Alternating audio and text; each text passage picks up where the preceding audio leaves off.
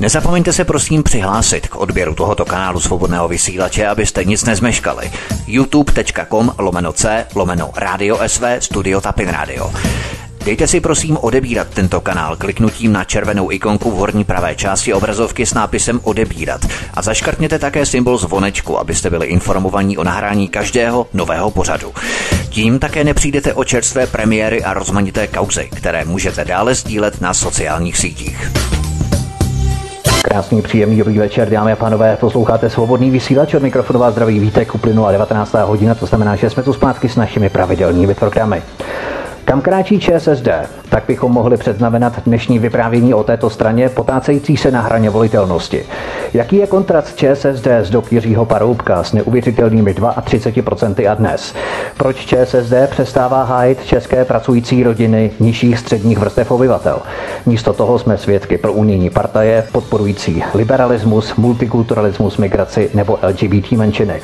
Na jedné straně jasné vize poctivé rovné politiky Jiřího Paroubka, na straně druhé naprostá rozbředlost a rezignace na základní ideologie strany s pachutí předsudečné nenávisti. A dnešní výsledek totální debakl. Podíváme se do zákulisí, jaké kruhy a vlivové agentury zdiskreditovaly Jiřího Paroubka v obřím spin doktoringu v roce 2010, ale i v jeho senátní kampani v roce 2018. Příliš velký úspěch se v Česku nevyplácí. Bývá po zásluze tvrdě potrestán. Jaká ponaučení si Jiří Paroubek odnesl z vrcholové politiky? Nejenom o tom si budeme povídat v dnešním programu u nás na svobodném vysílači s expremiérem a někdejším předsedou ČSSD Jiřím Paroubkem. Pane Paroubku, vítejte, hezký večer. No, dobrý večer.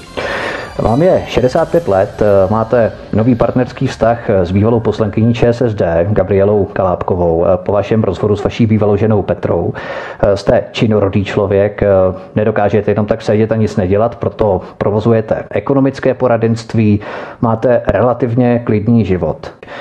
Kdyby vám někdo teď nabídl znovu vstup do vrcholové politiky, zvažovali byste to ještě, nebo jste za život zjistil, že vám jaksi nestojí za to hlídat rozdivočelou smečku psů, práskat nad nimi byčem, stres, tlak, zákulisní intriky, podrazy v politice, co všechno se dělá, to víte sám nejlépe.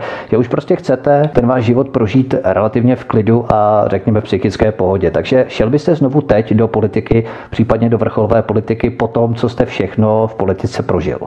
Tak to není jednoduchá odpověď. Faktem je, že ve vztahu k sociální demokracii cítím určitý závazek, eh, protože ať je to jak chce, tak eh, je to strana, s kterou jsem vystoupal na vrchol. Nebylo to jenom těch eh, téměř 30, 33% hlasů v těch volbách 2006, ale třeba grandiozní vítězství ve volbách v roce 2008 v krajských a senátních volbách, které už se samozřejmě revoluce. Ano. Nikomu, eh, nikomu nepodaří zopakovat, ale i ten můj nejslabší volební výsledek v roce 2010 v senát, ve volbách sněmovních, kdy strana vyhrála z něco více než 22% hlasů, což já osobně jsem nepovažoval za velký úspěch, no a dneska, kdyby, kdyby byla aspoň polovina z těch hlasů, tak by to bylo považováno za skvělý úspěch. Takže eh, já v tuhle chvíli nechci odpovědět, že bych eh, se nerad vrátil do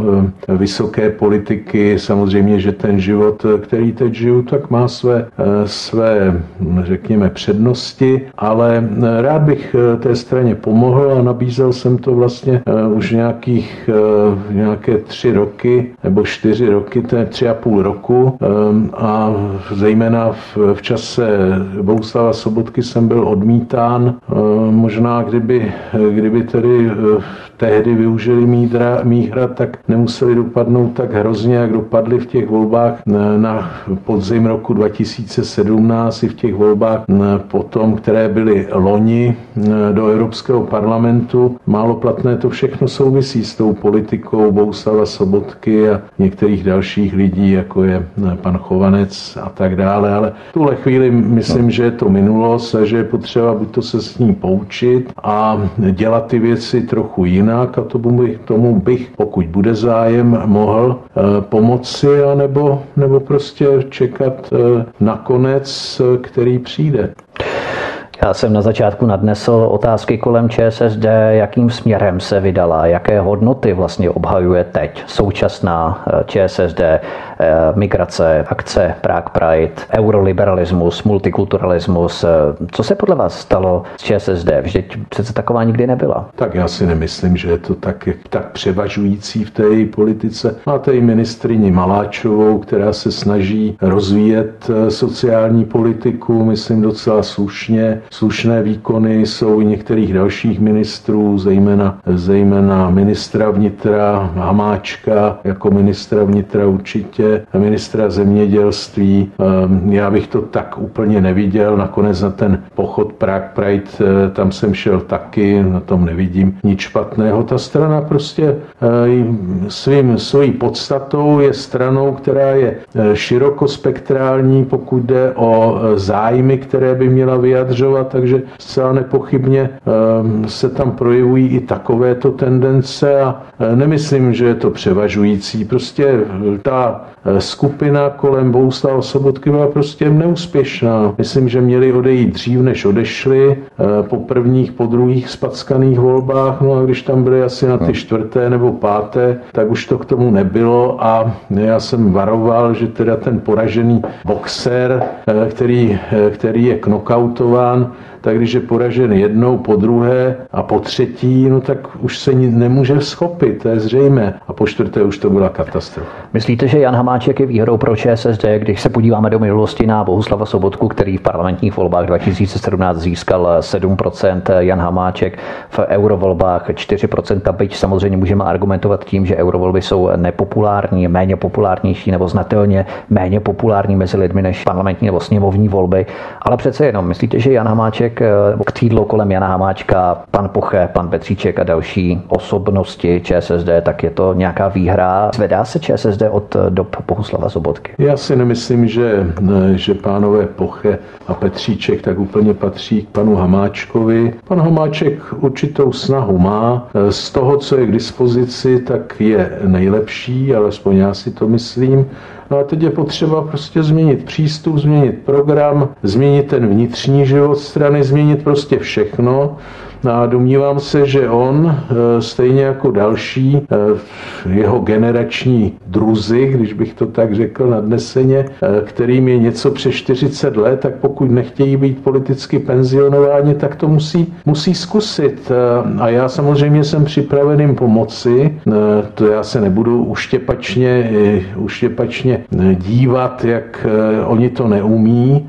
V tuhle chvíli ta strana je někde mezi 4-5 procenty. Pokud je o ty evropské volby, tak bych to asi tak tragicky neviděl. Ehm, myslím, že voliče sociální demokracie nikdy ta problematika evropských voleb tolik nezajímala, takže já jsem to zažil v tom roce 2009 po tom skvělém vítězství eh, v senátních a krajských volbách na konci roku 2008. Najednou přišlo vystřízlivění nějakých, si si to dobře pamatuju, 23, 24 hlasů, ehm, protože voliči sociální demokracie prostě hm, se tou evropskou problematikou nezajímají a hm, já jsem samozřejmě i tak ty volby dopadly skvěle, protože eh, te, předtím jsme měli dva mandáty v Evropském parlamentu, najednou jsme měli sedm hmm. Eh, mandátů v Evropském parlamentu, sedm poslanců, to byla ohromná změna, byli jsme oceňováni v socialistické internacionále, ve straně evropských socialistů, dostali jsme místo předsedu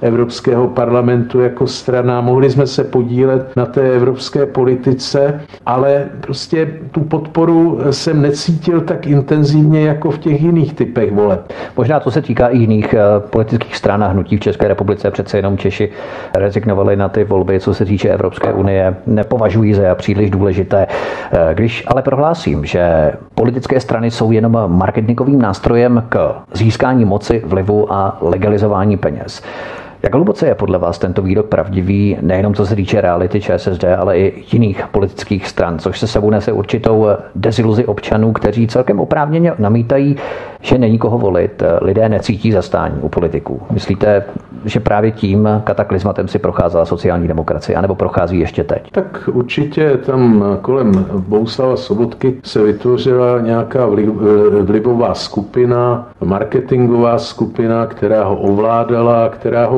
určitým způsobem směrovala a která vlastně ovládala také tu stranu a to bylo velmi, velmi špatné, protože řada talentovaných lidí se ztratila, řada byla vytěsněná, někteří odešli a konec konců jsem odešel v roce 2011, protože jsem neviděl možnost k tomu, abych se nějakým způsobem uplatnil, ale domnívám se, že kromě toho, co jste říkal, to všechno může být pravda. Já nejsem politický romantik, ale myslím, že, že ten, kdo jde do politické strany, tak by se měl taky, tak by měl projevit určitý idealismus. Přece jde o to pracovat pro lidi.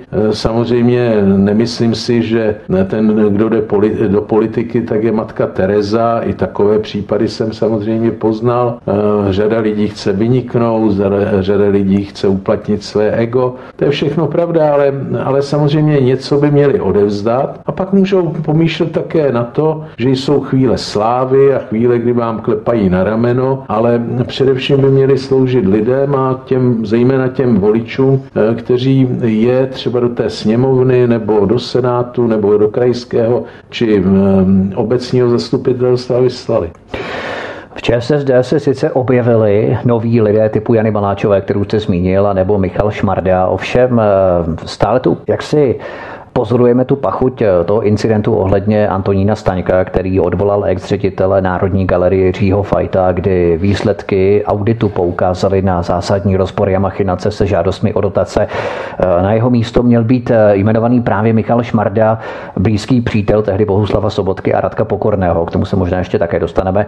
Myslíte, že tohle svědčí o rozumné politice ČSSD, kdy strana místo pochvaly Antonína Staňka za odhalení korupce ho odvolá? Co si potom ti lidé mají o té straně myslet? No tak určitě to vedlo k oslabení pozic eh, strany, že takovéhle, takovémuhle politikaření lidé nerozumí, když se jeden z poslanců strany objeví na proti, eh, protivládní demonstraci a vystupuje tam proti vlastnímu ministrovi, tak je to podivné. Eh, samozřejmě na hm, odvolání šéfa Národní galerie mohou být různé názory, ale řekněme, že ministr asi měl důvody, aby ho odvolal, no a pak ten úředník úředník by měl sklapnout kufry, ale eh, tam jde také přeci o vliv, tam jde o to, že ten šéf Národní galerie prostřednictvím různých výběrových komisí, které více nebo méně jmenuje on, tak eh, vybírá a nakupuje umělecké výtvory, takže jde o velké peníze. Samozřejmě ta zájmová skupina, eh, která byla s ním spjatá, no tak se cítila být ohrožena a myslím, že řada funkcionářů sociální demokracie to použila jako určitý prostředek prostředek vnitrostranickému boji. A snažila se oslabit tedy eh, předsedu strany a, prvního místo předsedu tehdejšího Zimolu, takže já myslím, že takovéhle věci eh, strana, která se chce chovat sebezáchovně, prostě nesmí dělat. Eh, odvolávat si vlastního ministra pár týdnů před volbami. Ehm, samozřejmě i eh, minister Staněk udělal chybu v tom a v tom měl být také usměrněn jak předsedou vlády, tak předsedou sociální demokracie jako místo předsedou vlády, že měl celou tu, celou tu záležitost, celou tu záležitostí odvolání šéfa národní Národní galerie posečkat až po volbách. Jasně. To myslím, že by se nic nestalo, on by měl víc nabito, ty volby by proběhly relativně v klidu, rozhodně by nebylo použito eh, proti sociální demokracie tahle, ta, eh, tahle řekněme, eh, střelba, No ona byla bohužel střelba také do vlastních řád, takže a rozhádanou stranu voliči nemilují. Tak proto tedy ten výsledek v těch volbách do, do Evropského parlamentu. A myslím, že to byla jedna, eh, jednu věc, to mělo, je možné na tom najít pozitivní. A sice tu, že ti vedoucí činitelé strany teďka vidí, že je možné, aby strana neměla v těch příštích volbách 5%, protože prostě se to stalo. Samozřejmě já uznávám všechny takové ty faktory, které jsou objektivní, to znamená nezájem těch tradičních voličů sociální demokracie, no ale kromě toho, že je tady nezájem, tak tady byly i vlastní, vlastní politické chyby. A samozřejmě ten, kdo nekandiduje do Evropského parlamentu, tak by mu nemělo být jedno, že eh, tedy bude slabý volební výsledek. A já jsem viděl některé ty funkcionáře, vysoké funkcionáře strany, eh, kteří kteří jakoby na tom neměli žádný zájem. Vy jste říkal, že spousta lidí bylo vytěsněných, spousta lidí bylo odsunutých, včetně tady vás. Vy jste odešel tady dobrovolně, ale spousta lidí byla právě jaksi odejito eh, z ČSSD, nejenom v roce 2010-11, ale i později. Myslíte, že ČSSD prostě nemá žádné kádry, protože Michal Šmarda neusedl na post ministra kultury, ale místo něj tam usedl tentokrát Lubomír Zaorálek, dříve ministr zahraničních věcí. Eh, prostě ČSSD nemá kádry a točí se tam, lidé by řekne, nebo takto, abych to vyjádřil naprosto lidsky, točí se tam pořád ti též borci. Vidíte, já myslím, že, že ono je to jako ve fotbale. Ten, kdo chce, eh, pokud jeho tým vyhrává, chce, aby vyhrával dál, tak si tu základní osu toho týmu eh, pěstuje, udržuje, zkrátka ty, ty, ty klíčové hráče si nechává a tu a tam tedy... Hm, I když diváci pískají. Získají. Ho. No, někdo pískají, ale pokud je trenér přesvědčen a to vedení je přesvědčeno, že jsou to dobří hráči nebo velmi dobří hráči, no tak je nepouští. A k ním získává nějaké hráče další, kteří buď to se chytí, nebo se nechytí. A tak je to i v té politice. Není přece možné najednou říct, tak vyměníme všechny a nemít za ně adekvátní náhradu, tak eh, ať je Luboš Zaurálek jaký chce, tak té funkci, k té pozici toho ministra se postavil dobře. Eh, myslím, že nedělá žádné hrubé chyby, snad kromě toho jeho vyjádření proti eh, výroku komise pro privatizaci, pro šetření privatizace OKD byla naprosto zbytečná chyba, ale jinak tu, tu látku, tu materii toho ministerstva uchopil docela dobře a e, domnívám se, že si vede lépe, než já osobně jsem předpokládal. K OKD a vyšetřovací komisi stejně jako k dalším záležitostem se dostaneme po písničce. Posloucháte svobodný vysílač, jehož hostem je expremiér a bývalý předseda ČSSD Jiří Paroubek. Od mikrofonu vás zdraví Vítek, hezký večer. Svobodný vysílač je vaším průvodcem a společníkem dnešní večer. Od mikrofonu vás zdraví Vítek a naším hostem je expremiér a bývalý předseda ČSSD Jiří Paroubek. Když se vrátíme zpět do časů Jiřího Paroubka, do vašich časů v roce 2005, abychom se podívali na sociální demokracii, jak si proskoumali ten kontrast eh, ČSSD tehdy a dnes.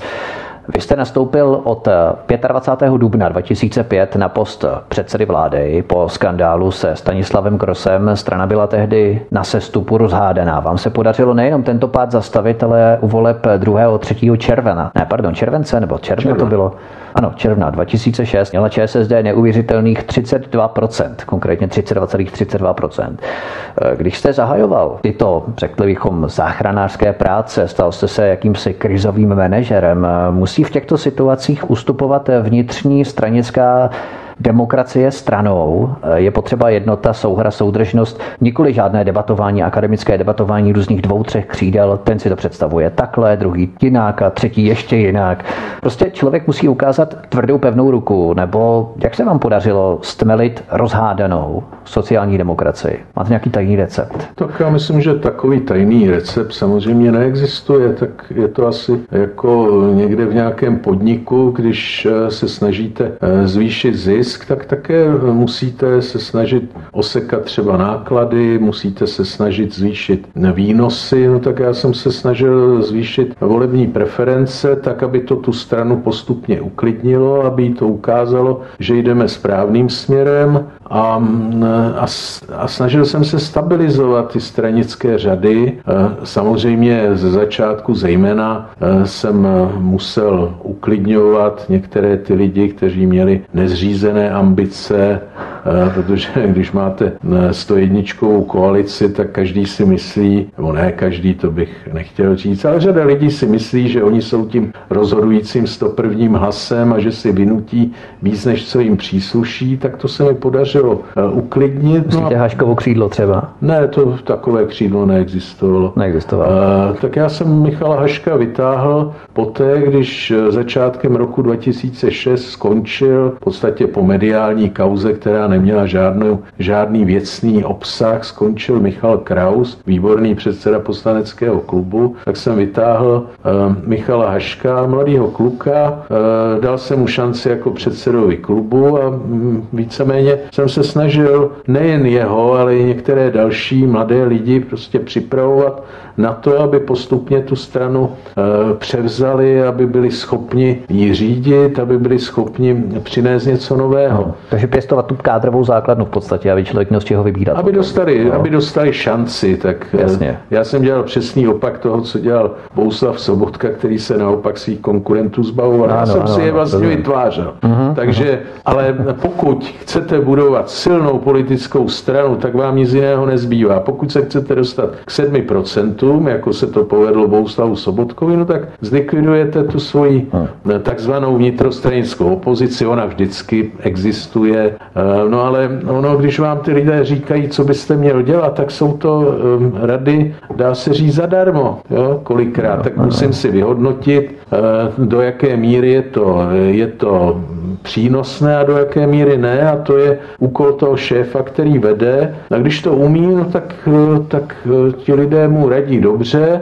protože on si umí vybrat, co je dobré a co je blbost, no a když, když to neumí, no tak se utopí, utopí v detailech a tak dále, ale já jsem přesvědčen, že i během té skvělé cesty, která byla během 11 měsíců, to vlastně dostat, pardon, během 13 měsíců to dostat z 10% volební preferencí na zhruba třetinu no. hlasů, tak eh, to byla ohromná cesta, ale kdybych neudělal pár e, taktických chyb a pár věcných chyb, tak strana mohla vyhrát. Mohla vyhrát ty volby, nebýt druhá, ale mohla ona mít těch 35, 37 hlasů. To bylo v našich silách určitě, ale to už by bylo skoro zázrak. Mm. Jo, nedělat mm. chyby a já jsem vlastně předtím v žádné vrcholné politické funkci nebyl, takže to bylo díky, řekněme, v té době neskušenosti ještě. No, co Nebo... pak, to já, já myslím, že...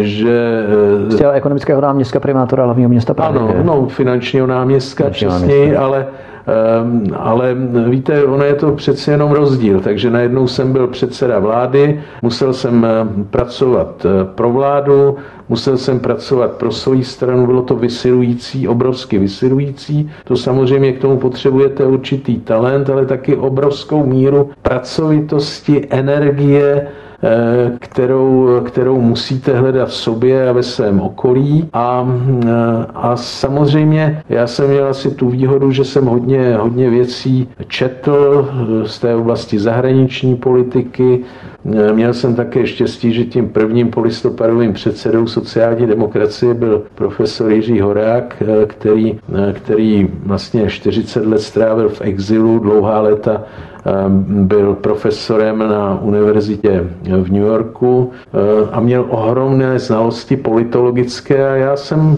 řadu věcí, aniž mě to on říkal, tak řadu věcí jsem si postupně nastudoval, takže i to mě dávalo určitou, ehm, určitý, určitou představu, jak bych se v určitých situacích měl chovat. Ale samozřejmě velkou roli tady hrála intuice, určitý talent. Pokud někdo nemá pro politiku talent, tak by neměl dělat vysokou nějakou funkci. Pokud je někdo introvertní, jako byl Bohuslav Sobotka, no tak nemá předpoklady, aby v takové funkci obstál, byť ho drží nějaká zájmová skupina, zuby nechty, ale e, prostě nemá předpoklady k tomu, aby byl úspěšný. Eh, a takových lidí, kteří, kteří dělají něco, na co ve skutečnosti nemají, je v politice celá řada. To znamená, abychom to shrnuli, pěstovat si své, řekněme, i konkurenty do jisté míry, ale fakticky kádry, který potom mohou nahradit toho člověka nebo nějakým způsobem s ním kooperativně začít pracovat, eh, nikoli likvidovat svou konkurenci. Ti lidé prostě musí vědět a musí si být jistí, že za odměnu mohou politicky postupovat jaksi nahoru a mohou si zasloužit tu svou funkci, pokud budou samozřejmě pro tu stranu vyvíjet vyvíjet dostatečně efektivní práce. Jasně, jasně, Takže to, to je důležité, to aby jinak, to ti lidé věděli ano, prostě. To jinak nejde a ti lidé věděli, že nejsem stivý, že eh, mě můžou leco říct, i třeba nepříjemné věci, tak samozřejmě jsou věci, které, které byly velmi nespravedlivé, které jsem se i dozvěděl, ale o sobě, mi to lidé, lidé z mého okolí řekli, ale já jsem nereagoval tím, že bych ty lidi vyhodil. No, jako s, třeba dlouholetý analytik Ota Novotný, který se v Lidovém domě, který se postupně dostal do sporu se všemi předsedy sociální demokracie s jedinou výjimkou. Sobotky, Sobotky, to byly ty uniklé e-maily. A hmm. e, oni, byli, oni byli naladěni na stejnou vlnu a prostě já jsem jim překážel a před e, krajskými a senátními volbami v roce 2008 vznikla taková nepříjemná situace, kdy po křtu mé, knihy e, v jedné pražské restauraci a po mém odchodu e, došlo prostě k ke střetu dvou lidí. Ano, pro posluchače pan byl, Bohumír Jurečko hotelier a z nich jeden byl, byl zastřelen. A samozřejmě, že jsem to těžce nesl, protože prostě jsem si uvědomil, že ta politická konkurence mě s tím bude spojovat, ano, když jsem s tím ano. nic neměl společného. Prostě bylo selhání toho člověka, který tam přišel, který tam přišel opilý, možná i něco jiného ještě použil. Takže a já jsem ho ani nezval, nedělal, to bylo prostě se tam dostal nějakou schodou náhod, ale to je jedno. V zásadě k tomu došlo, no a e, ten Ota Novotný mě hned druhý den se na mě vrhnul, že já jsem zničil výsledek sociální demokracie ve volbách. No, ale Ota Novotný byl přesně člověk, kterého bylo dobré si pěstovat, protože on mě většinou radil tím způsobem, že já jsem musel dělat pravý opak toho. Takže... Jste věděl, co vám poradí, takže přesně pravý opak. On mě poradí vždycky v té nejlepší, v té nejlepší vůli eh, mít co nejlepší, eh, nejlepší radu, ale vždycky si někdo nemá politický talent, ale eh, musím říct, že byl jeden projekt, který on dělal se mnou velice dobře, to byla modernizace strany, no ale pokud je o tu praktickou politiku, na to on buňky neměl, tak tady mě vyčetl tohleto, Jasně. že jsem zničil stranu v zásadě a strana za týden měla nejlepší výsledek ve svých dějinách, který už nikdy nebude opakován. Takže, ale já jsem ho nevyhodil po těch volbách, aha, jo, protože e, prostě jsem si říkal, že je, že je užitečný, no ale musím říct, že stejnou velkorysost eh, třeba on konkrétně ve vztahu ke mně, když jsem odešel z funkce předsedy strany, tak neprojevil. No, takže takže lidé jsou malí, někteří, s tím se nedá nic dělat, Jasně. ale mě nikdy nechyběla, myslím, velkorysost, eh, to aniž bych se nějak příliš vychvaloval, tak já jsem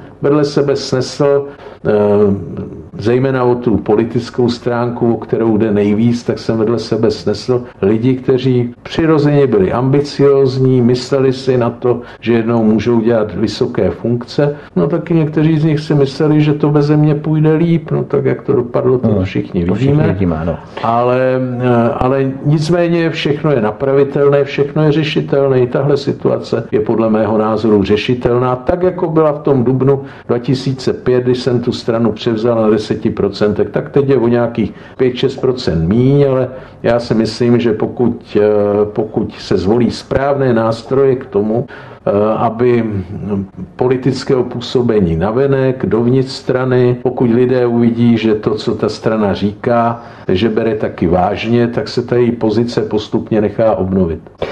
Vy jste zmínil ještě duben 2005 i rok 2008. Zůstaňme ještě chvilku u této doby, abychom byli chronologičtí a postupovali hierarchicky.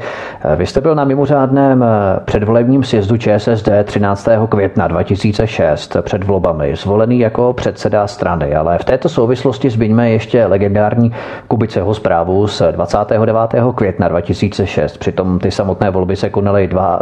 a 3. června 2006, takže to načasování, ten timing těsně před těmi volbami byl velmi evidentní. Když to s ostupem času hodnotíte, na jaké kruhy byl vázaný Jan Kubice? Jehož zpráva takto unikla několik dní před volbami, protože se tam popisovalo i napojení na posvětí i třeba u ODS, tak to nemohla odpálit pouze pravice jako mstu konkurenci, případně právě, abyste nezískali ještě více procent než těch 32. Co myslíte, proč to bylo, nebo kdo to byl Jan Kubice tehdy? Víte, já myslím, že jde vždycky o to, kují, kují bono komu to slouží. Takže to posloužilo ODS k útokům. My víme, a to jsme také v parlamentě řekli, ve sněmovně řekli, bezprostředně poté, kolikrát si třeba volal pan Vidím s panem Kubicem před zveřejněním té Kubiceho zprávy, kolikrát volal pan Langer Aha. s Kubicem a tak dále. Takže tam jiný politický vliv asi nebyl. E, to, že e, pan Kubice byl člověkem ODS, o tom nelze pochybovat, protože konec konců ta ho jmenovala později ministrem vnitra, což teda, byla, ne, což teda byl výsměch demokracii no, no, no, no, no, úplně. No. To je člověk, který, který zničil volby, regulérnost v podstatě voleb v tom roce 2006, tak, tak se stal ministrem vnitra. Kamarád dobře si pro nás pracoval, tak my ti dáme nějaké to pulíčko naše Takže, takže řekněme si otevřeně, že já nepochybuju o tom, eh, kdo zatím politicky stál. A jiná věc je, že ten člověk mohl dostat impulzy také zvenčí, ze zahraničí. A to nechci spekulovat, to nemá smysl. A dneska už je to také pryč. Ale eh, tehdy samozřejmě sociální demokracie měla, eh, se měla mnohem více bránit tomuhle po volbách tedy, ale před těmi volbami myslím, že jsme na to nemuseli tak těžko tonážně reagovat, jak jsme na to reagovali. My jsme to přeceňovali, ten vliv. Samozřejmě, že nám to ubralo eh, nějaké hlasy, to byly přesně ty hlasy, které by nás přehouply k té většině levice, protože ty volby jenom připomínám, no. že dopadly 100 na 100, takže v některých, Pohanka, všichni se eh, v některých krajích, eh, asi ve dvou krajích, jsme mohli mít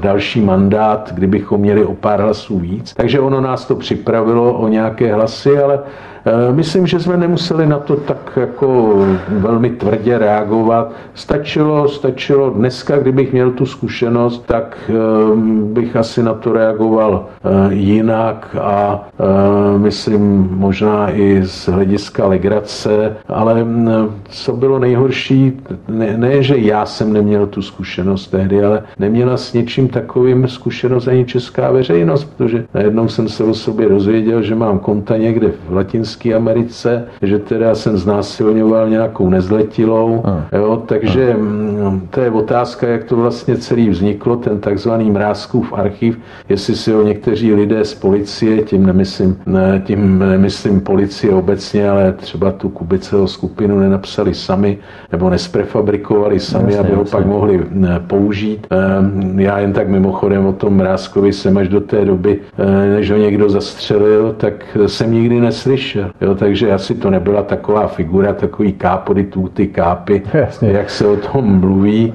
a e, když o tom e, o něm nikdy neslyšel ani premiér, který je nadprůměrně dobře informován. Takže víte, e, asi to chtělo trošku jiný přístup, ale faktem je, když při, zrovna byla zveřejněna ta Kubiceho zpráva, tak druhý den k nám přijel na výpomoc na jednu, na pár našich mítingů. Pamatuju si živě v Ostravě, kdy tedy na nás čekalo asi pět tisíc lidí. Přijel Gerhard Schröder, bývalý spolkový kancléř Německa. My jsme spolu nejdřív byli v Brně, tam ještě spolu s vídeňským starostou Hojplem, taky mimořádně populárním člověkem v sousedním Rakousku. Tam jsme byli na nějaké akce a pak jsme se přesunovali tedy s velkým spožděním e, do Ostravy a tam na nás čekalo opravdu těch pět tisíc lidí, kteří byli zvědaví asi nejen na mě, ale také na toho spolkového kancléře, který tam od války vlastně nebyl. Takže, eh, takže řada těch lidí v tom, řekněme, prostředí, kdy ty rodiny, kdy se ty národnosti rodin, řekněme, prolínaly, kdy se třeba mluvilo v jedné rodině česky, německy, nebo polsky, česky, polsky, německy, tak eh, tohle to zapůsobilo asi dobrým dojmem, ale ani ten Gerhard Schröder mě neříkal, jak bych měl na to reagovat, protože to bral jako takový klasický předvolební podraz, ke kterému by ale e, němečtí voliči přistupovali s nadhledem. Hmm. Jo, ale čeští hmm. voliči tu zkušenost, že by někdo pár dní před volbami e, takovýmhle způsobem vystoupil a snažil se zničit šance toho politického oponenta, tak tady nebyla. Ale řeknu ještě jednu věc. E, my jsme vlastně celý rok tu ODS doháněli doháněli. Z těch 10% najednou tři dny před volbami, nebo ne tři dny před volbami, ale dva dny před tou Kubiceho zprávou jsme dostali na stůl průzkum veřejného mínění myslím, že to byla agentura Faktum, eh, kde, eh, kde jsme se dozvěděli, že najednou vedeme na stejnou informaci. Což u koaliční strany, že? Přesně jenom vedou opoziční strany. Že, že teda jsme nejsilnější, co se týče volebních preferencí. Takže samozřejmě, pokud jsme měli takový průzkum my, tak měla takový průzkum i ODS, něco, Určitě. něco museli udělat. Museli udělat a použili teda tenhle ten podraz, eh, který teda byl vlastně ránou, ranou celému tomu ústavnímu systému. Ne, že ne. Hmm. Podobnou ranou nakonec bylo, bylo i to rozhodnutí ústavního soudu pana Rycheckého na podzim 2009, kdy zrušili ústavní zákon, si dovolili zvolit, zrušit ústavní zákon, což eh, ústava eh, neumožňuje. Tam se mluví o tom, že můžou zasahovat do zákonu, ale rozhodně ne do ústavy, ústavní soudci nebo do ústavních zákonů. Takže ho zrušili a bez nějakých, bez, eh, řekněme, bez výčitek svědomí je tam pan Rychecký dosud a dává lekce třeba prezidentovi, jak by se měl správně ústavně chovat. Takže on porušil ústavu zjevně. No, ale nebyl sám, eh, bylo těch porušení ústavu, ústavy celá řada eh, a jedno z nich byla ta Kubiceho zpráva. Vy jste totiž na Jana Kubiceho podal trestní oznámení spolu s Václavem Kočkou starším, Bohumírem Děličkem a dokonce s někdejším operativcem, později soukromým detektivem Liborem Gregorem z UOZ, tehdy ještě dříve, do roku 2003, myslím, že byl v UOZ, eh, který se nechal slyšet s tím, že Kubiceho zpráva byla stůžka polopravd, lží a nesmyslu. Eh, jak vlastně dopadlo to vyšetřování? Bylo to něco jako to u nás v České kotlině tak nějak chodí ve stylu nic jsme nezjistili, nic jsme nevyšetřili, zapomeňte, Dopadlo to vůbec nějak, protože to tak nějak vyšumělo do vytracená, do ztracená? Víte, já bych trošku jenom chtěl říct, že jsem podá, že jsme asi podávali každé každý zvlášť každý, to trestní oznámení zvlášť asi z jiného petitu, že, že eh, každý. A eh, takže já ani nevím, jestli podávali pánové Kočka, pan Ďuričko a ještě někdo jiný, že podával trestní oznámení nebo pan Večerníček, ehm, ale dopadlo to bohužel také neslavně, neslavně pro českou justici, to, že pan eh, Kubice dostal nějaké já to trošku teď eh, zesměšním, eh, dostal nějaký kázeňský trest, bylo to posouzeno nikoliv jako trestný čin, ale bylo to posouzeno jako jeho, řekněme, jako přestupek a bylo to řešeno, že mu někdo řekl před, eh, před rozjetou V3, že teda je rošťák, ať si příště dá větší pozor. Takže, no. takže víte, když tohle běžný občan vidí, že se to vlastně všechno zahladilo. Tohle byl přeci hrozný podraz. No jasně. Minimálně pro polovinu voličů, kteří to tak, kteří volili levici a takhle to vnímali, ale mm, ty orgány mm, činné v trestním řízení, prokuratura, státní zastupitelství, um, policie, to prostě viděli jinak. Jo, takže ty si zjednodušili situaci, pan Langer udělal všechno, aby během krátké doby ovládl policii. Když ta vláda neměla většinu, tak tom pokračoval, zbavil se těch lidí, kteří by, řekněme, byli zárukou zákonných a ústavních postupů. No a dokázal to zglajšaltovat. Hmm. Pojďme se podívat na další téma ohledně nadcházejících voleb, respektive tehdy nadcházejících voleb v roce 2010, ale na to se podíváme po písničce. Posloucháte svobodný vysílač, jehož hostem dnes je expremiér a bývalý předseda ČSSD Jiří Paroubek. Od mikrofonu vás zdraví Vítek, příjemný večer. Expremiér a bývalý předseda ČSSD Jiří Paroubek je hostem u nás na svobodném vysílači. My vás zdravíme opět po písničce, která právě doznívá od mikrofonu vás zdraví Vítek a my pokračujeme dále v našem povídání. Pojďme se tedy podívat, jak jsme načali před písničkou na další téma ohledně voleb 2010. Technikou masového ovlivňování veřejného mínění skupinami sociálních inženýrů je tzv. spin doctoring. My se na jeden takový obří spin doctoring podíváme právě ve světle sněmovních voleb 2010. Spin doctoring je technika předvolebního boje, kdy donutíte média postavit otázku veřejné volební diskuze okolo jediného a mnohdy banálního zástupného tématu. Vezmete si téma, ve kterém je vaše strana nejsilnější a váš největší soupeř nejslabší. Prefabrikovaný průzkum veřejného mínění, o které se postará zaplacená agentura, potom ukáže, že přesně toto téma zajímá voliče nejvíc. Najednou to spustí lavinu a pár takovýchto průzkumů změní výsledek voleb. A právě kolem vás, kolem pana Paroubka, se roztočil asi měsíc před volbami v roce 2010 obrovský spin. Strany TOP 09 a ODS, které si tehdy objednávaly desítky prefabrikovaných průzkumů, které měly za cíl vyvolat dojem ve veřejnosti, že Jiří Paroubek škodí ČSSD. Ve skutečnosti to bylo naprosto jinak a úplně opačně. Jiří Paroubek byl pro ČSSD jejich nejsilnější postavou, ale spin nezafungoval a veřejnost tomu začala opravdu věřit. A najednou se také dokonce začaly ozývat hlasy i ze samotné ČSSD, zevnitř ČSSD, že Paroubek není dobrým lídrem. Bráno čistě technicky byl to jeden z nejlepších spinů v úvozovkách, protože pravici se tehdy podařilo pomocí tohoto spinu zlikvidovat předsedu nejsilnější politické strany v té době.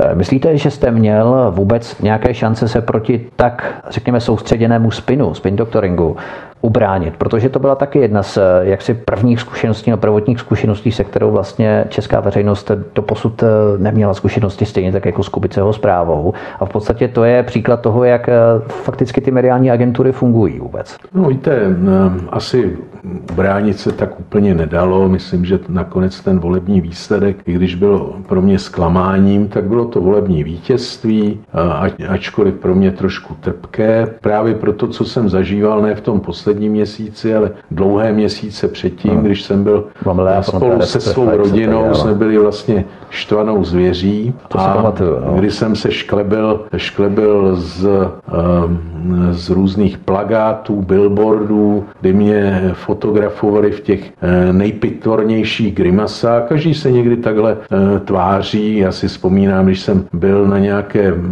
na nějaké um, tiskové konferenci s generálním tajemníkem NATO pár týdnů před volbami a tam přišel nějaký fotograf a ten mi udělal snad 300 fotografií fotografií za, za tu dobu, co jsem...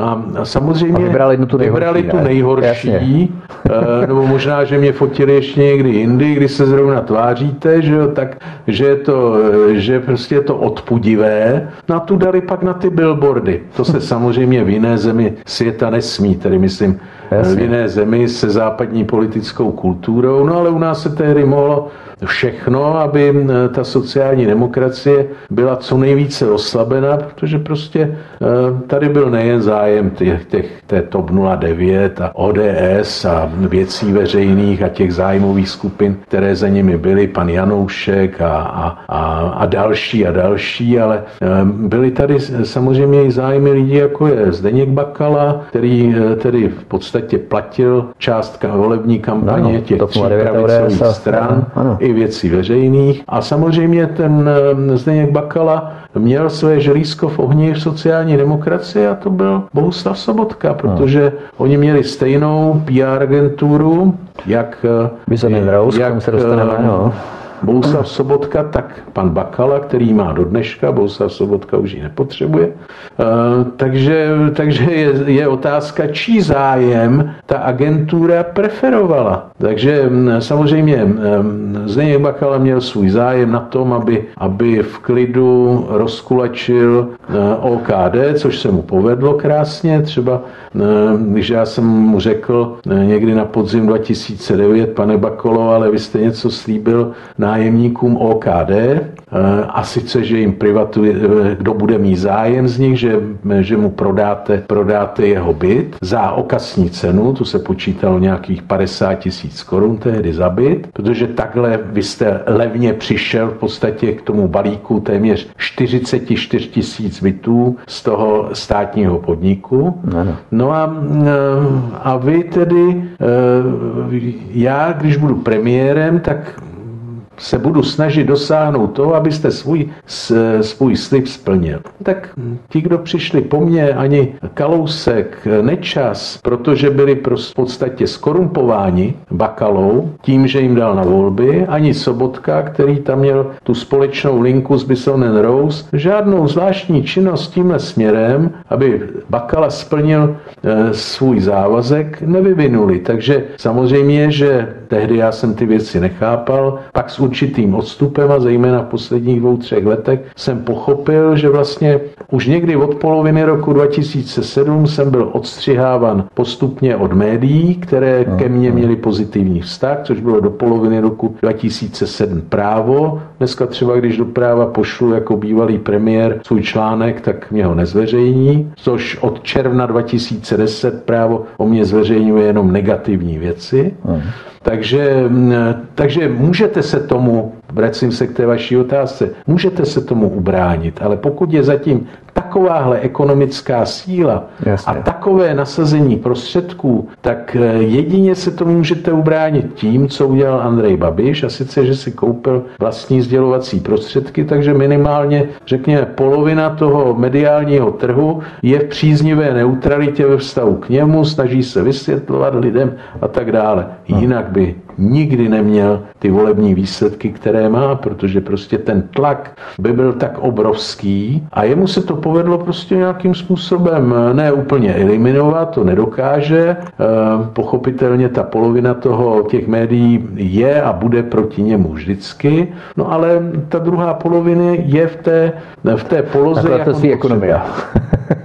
O nakladatelství, já myslím, že je ostudné, že Bakala ještě v tuhle chvíli no. vlastní nakladatelství, eh, že, eh, že se nestydí lidé z té pražské kavárny, kteří říkají, jak mají blízko k Václavu Havlovi, pan Žantovský eh, konkrétně, že se nestydí brát peníze od Bakaly na, na fungování knihovny Václava Havla. To je neslíchané, neslíchané. Přitom vědí, že díky těm penězům v podstatě přišlo eh, desítky tisíc eh, lidí, desítky tisíc rodin do neštěstí. Jasně. Totiž eh, ČSSD měla tehdy spoustu munice v tom roce 2010, eh, jak tehdy oslabit pravici, ale šéfem managementu volební kampaně byl tehdy Jaroslav Tvrdík, pokud se ji dobře pamatuju. Eh, myslíte, že Jaroslav Tvrdík selhal jako volební manažer, nedokázal tomu čelit? Já to nedokážu tak úplně objektivně vyhodnotit. Ono to bylo na jednu stranu těžké, protože když došlo k některým útokům na nás, když třeba na moji ženu Petru, Eh, tam, kde stála při nějaké volební, předvolební akci, nakladně konkrétně to bylo, tak odešla z toho místa a přiletěla tam kilová sklenice eh, plná bustů, tak hm. kdyby to dostala do hlavy, tak bylo po ní. To byly ta, ty vajíčka, že? No, no to nebyly už tehdy, tehdy ty vajíčka, to ještě zdokonali tímhletím způsobem a samozřejmě no. na našich mítincích, které jsme začali dělat, což byla naše silná stránka, tak eh, jsme byli konfrontováni s těmito útoky to byly přímo útoky na fyzickou likvidaci, takové fotografie prostě těch, těch ehm, plagátů, s kterými chodili takový demonstranti. Myslím, že to bylo demonstranti zrovna ve Slaném nebo v Lounech, tak eh, ve, svých kni- ve své knize pamětí eh, jsem jednu takovou fotografii vybral, kdy o mě mluví jako prvním, eh, prvním zastřeleném premiérovi. To je prostě neslíchané, co se tady dělo a mm, e, oni nás v podstatě vytlačili z ulic a já jsem nechtěl, aby došlo k nějakým ublížením na zdraví nebo dokonce k obětem na lidských životech, protože to by se obrátilo všechno proti nám. Kdyby, když jsme měli proti sobě všechen tisk v podstatě, všechna média, tak, tak kdo by se nás zastal? Tak se vytvořil mediální obra, obraz, jak byste to řekl, spin doctoring. Hmm. Um, já druhý den už by byly, už by byly karikatury, jak mě kape krev z rukou, tak Jasně. bylo lepší odejít. Samozřejmě, že eh, všechno je řešitelné, i tohle jsme mohli řešit. Eh, možná, že na to mohl přijít právě ten volební štáb, že jsme mohli ty naše akce z venku přenést, eh, přenést do uzavřených, uzavřených místností, což v každém tom městě nebo vesnici se dá provést a tam už ta pořadatelská služba může, má jiné možnosti, může třeba u vchodu požádat o to, aby se mohla podívat do kapes, no. jestli tam někdo nenese kameny, vajíčka, nebo já nevím, sklenici z busty, eh, nebo, nebo pivo a prostě takového člověka vykázat z takového meetingu. Takže možnosti jsme měli, ale eh, možná, že bylo chybou, že jsme tohleto nevyužili a to bylo asi věc toho volebního štábu, že tohle s tím mohli přijít, ale já jsem skutečně nechtěl, eh, nechtěl za každou cenu, za každou cenu jít do té konfrontace konfrontace, protože hm, tu konfrontaci bychom prostě prohráli. S ohledem na tu naši, eh, na, ty naše, na tu naši pozici v médiích, kde se čekalo jenom, čekalo na naše chyby, vyhledávali se přímo chyby. Eh, z těch našich obraných reakcí se vždycky dělalo dělalo něco, co je protidemokratického, ano, vlastně ano, ano, ano. nechutného. A to je hrozný, protože takhle vlastně agresor má vždycky navrh a takhle se dokáže zlikvidovat jakákoliv politická strana. Jasně, jakákoliv úspěšná politická strana, tak já nevím, jestli ti, kdo... Pro mě Andrej Babiš. Jasný. Kdo tohle to udělali, jestli jsou dneska šťastní, když je tady Andrej Babiš, tak asi ti samí lidé v podstatě typově chodí na, na akce milionů chvilek, že jo, a ti samí lidé eh, jsou vlastně izolovaní izolováni v, nějakých, v nějakém 30% getu hlasů a navíc se nedostanou, protože eh, prostě představují pro tu společnost, eh, jsou intolerancí určitou, určitou zátěž. Tím neříkám, že Andrej Babiš eh, je matka Tereza, chraň pábuch, ale, ale jako když bych ho srovnal, když bych srovnal jeho výkonnost s výkonností těch vůdců pravice, co tady předvedli za sedm let své vlády, tak si myslím, že je to přeci jenom těžko srovnatelné. To myslím, že na tom se shodneme. Eh, poměrně hravě. Nicméně lehce odbočíme. Předtím, než jste se stal premiérem a předsedou ČSSD, jste působil na pražském magistrátu jako ekonomický náměstek, no finanční, jak jste to říkal, finanční, finanční náměstek. náměstek. ano, ekonomický náměstek, ale právě Jaroslav Tvrdík, když jsme ho tu zmínili, tak se nechal slyšet, že mezi vámi a pražským komotrem Romanem Janouškem existoval vztah, který se podle Tvrdíkových slov udržel i později, když jste zmínil právě pana Janouška. Tak eh, můžete tento Tvrdíkův výrok eh, uvést na pravou míru, jaký byl váš vztah s Romanem Janouškem? Ať to tedy lidé ví opravdu já od se, vás, já se přiznám, Já se přiznám, že takový výrok Jaroslava Tvrdíka jsem nikdy neslyšel a neviděl jsem ho ani napsaný. Určitě bych se proti němu ohradil už tehdy.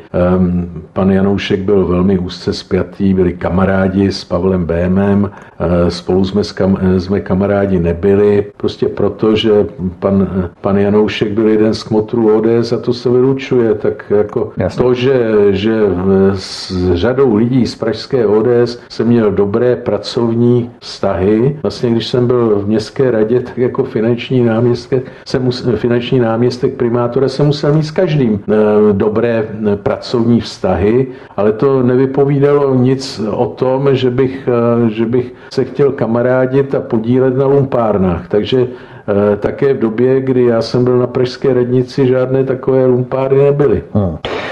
Tomu antiparoupovskému tažení přispěla tehdy i velkou měrou nejenom tedy, ale hlavně Mladá fronta dnes, která vás vykreslovala jako zhrzeného politika. Vy jste se měl vyjádřit, že měl Jaromír Soukup, aktuálně z televize Barandov, figurovat jako zdroj Mladé fronty. Navíc Jaromír Soukup měl vylepšovat vaší bývalé ženě Petře Paroubkové mediální obraz tehdy. Potvrdila se vám tato vaše podezření u Jaromíra Soukupa? Vy jste na něj podali žalobu, tuším, nebo trestní oznámení? Tak to je až z poslední doby. Já myslím, že tyhle ty věci, co o kterých jste hovořil, tak eh, to, to si nepamatuju, že by něco takového bylo, ale eh, v, to, v těch před volbami... Před se o něm vyjádřil jako o politickém bigamistovi, eh, tuším, o Jaromíru Soukupovi. Před, no tak byl politický bigamista. On, on před těmi volbami 2010 pracoval s námi a stejně intenzivně pracoval s věcmi veřejnými a je taky možné, že s těmi informacemi... S čepenou stranou zelených máme takový pocit. To bylo v roce 2006. Jo. A, ale v tom roce 2010 si taky pár těch zelených pěstoval před volbami, zejména eh, v těch, v těch volbách, v těch volbách do Evropského parlamentu. No ale já jsem na něj podal žalobu eh, po, po kampani, kterou eh, Jaromír Soukup udělal na televizi Barandov eh, před senátními volbami 2018. To bylo ostudné, kdy v podstatě z bílého dělal černé a, a já myslím, že, že ty věci se nachylují správným dojmem, správným směrem. Hmm. U toho soudu tak víte, ono je vrcholně cynické počítat s tím, že eh, když budu říkat lži o věcech, které jsou staré 20 let, konkrétně vyčištění první městské banky a příprava k jejímu následnému prodeji, že z bílého, když uděláte černé, tak se ten dotyčný, kterého se ta pomluva týká, eh, neubrání, protože už nedostane podklady. Tak já jsem si ty podklady uh-huh. s velkou usilovností a díky pochopení jak magistrátu, tak tedy PP banky, která je nástupnická banka první městské banky, dostal, dal jsem je soudu a, a myslím, že zapůsobili silným dojmem, protože já jsem vlastně tu banku, která byla jako předseda dozorčí rady a nejen já, to byla celá ano, řada Pro naše posluchače mezi lety 1999 až 2002 jste tam figuroval, že v PP v bance? 2001, pak 2001. jsem odešel uh-huh. z té první městské banky, pak se to prodalo PPFC, myslím, že ta z toho udělala banku, která, kde má město stále téměř 7% podílu a když ta banka má dneska hodnotu 20 miliard, tak to bylo velmi strategické rozhodnutí díky mně tedy, že město, kdyby chtělo, tak má k dispozici nějakých 1,4 miliardy korun, kdyby ten svůj podíl eh, v té bance prodalo. Takže ehm, anebo se dohodnou tedy s tím, eh, s tím majoritním vlastníkem na to, aby dostávalo dividendy. To je všechno možné ale v tom bylo město, město dlouhá léta zcela, zcela pasivní. Takže já jsem tu banku, kterou jsem převzal s ohromnými toxickými aktivy, jak bylo tehdy zvykem, hmm. deset dalších malých bank v podstatě skolabovalo, zbankrotovalo, tahle byla jedna ze dvou bank malých, kterou se podařilo zachránit. A já si troufnu tvrdit, že to bylo díky eh, nasazení mé osoby, pochopení celé rady, mých nejbližších spolupracovníků na magistrátě i mimo magistrát, kteří s námi na tom spolupracovali, ale také pochopení České národní banky, eh, kde pan Racocha byl mimořádně velkorysý, protože ten, kdyby nám zavřel krám dva dny poté, co jsem se stal předsedou dozorčí rady první městské banky, tak jsme nemohli říct ani slova. Pro město by to byla katastrofa. Takže eh, z té hluboké ztráty, v které to bylo za léta 98-99, se to najednou dostalo do zisku, sice asi 8 milionů korun jenom, no ale byl to rozdíl. Jo? Takže eh, ta banka byla vyčištěná, připravená k prodeji a dneska prosperuje, ale pan Soukup, eh, pan Soukup tvrdil, že jsem tupě zíral k tomu, jak byla vykrádaná. Hmm. Jak byla vykrádaná, ne za mě, protože za mě nebyl poskytnut jediný chybný úvěr. Jediný chybný úvěr, no a teď jenom čekám na potvrzení soudu téhle, toho, tohle svého, eh, řekněme, téhle pravdy své, která je i realitou. No a, a pokud pak pak předpokládám, mezi tím už asi pan Soukup uh, asi zmizí z televize Barando. Vypadá to tak, no. Uh, tam, uh, jestli on mluvil o tom, že jsem, že jsem vykradl dvě miliardy korun, nebo kolik tam zmizelo tedy, nebo naznačoval, to on to tak dělal jako šikovně. Je to naznačoval, že vlastně se to tam ztratilo, že si, do, že si doma přehrabuju 100 miliony, z toho vyplynulo. No tak on sám se dostal zřejmě k závazkům, neuhrazeným závazkům v objemu asi 2 miliardy korun, tak je to talent teda, že z televizí se dostane k takovémuhle závazku, teď už banky se na něj vrhají, protože chtějí své peníze zpátky. Hmm. Čínský investor, který tam vlastní polovinu té společnosti, no tak taky... To je taky skoro okolností před Jaroslava Tvrdíka, tehdy ještě CFC.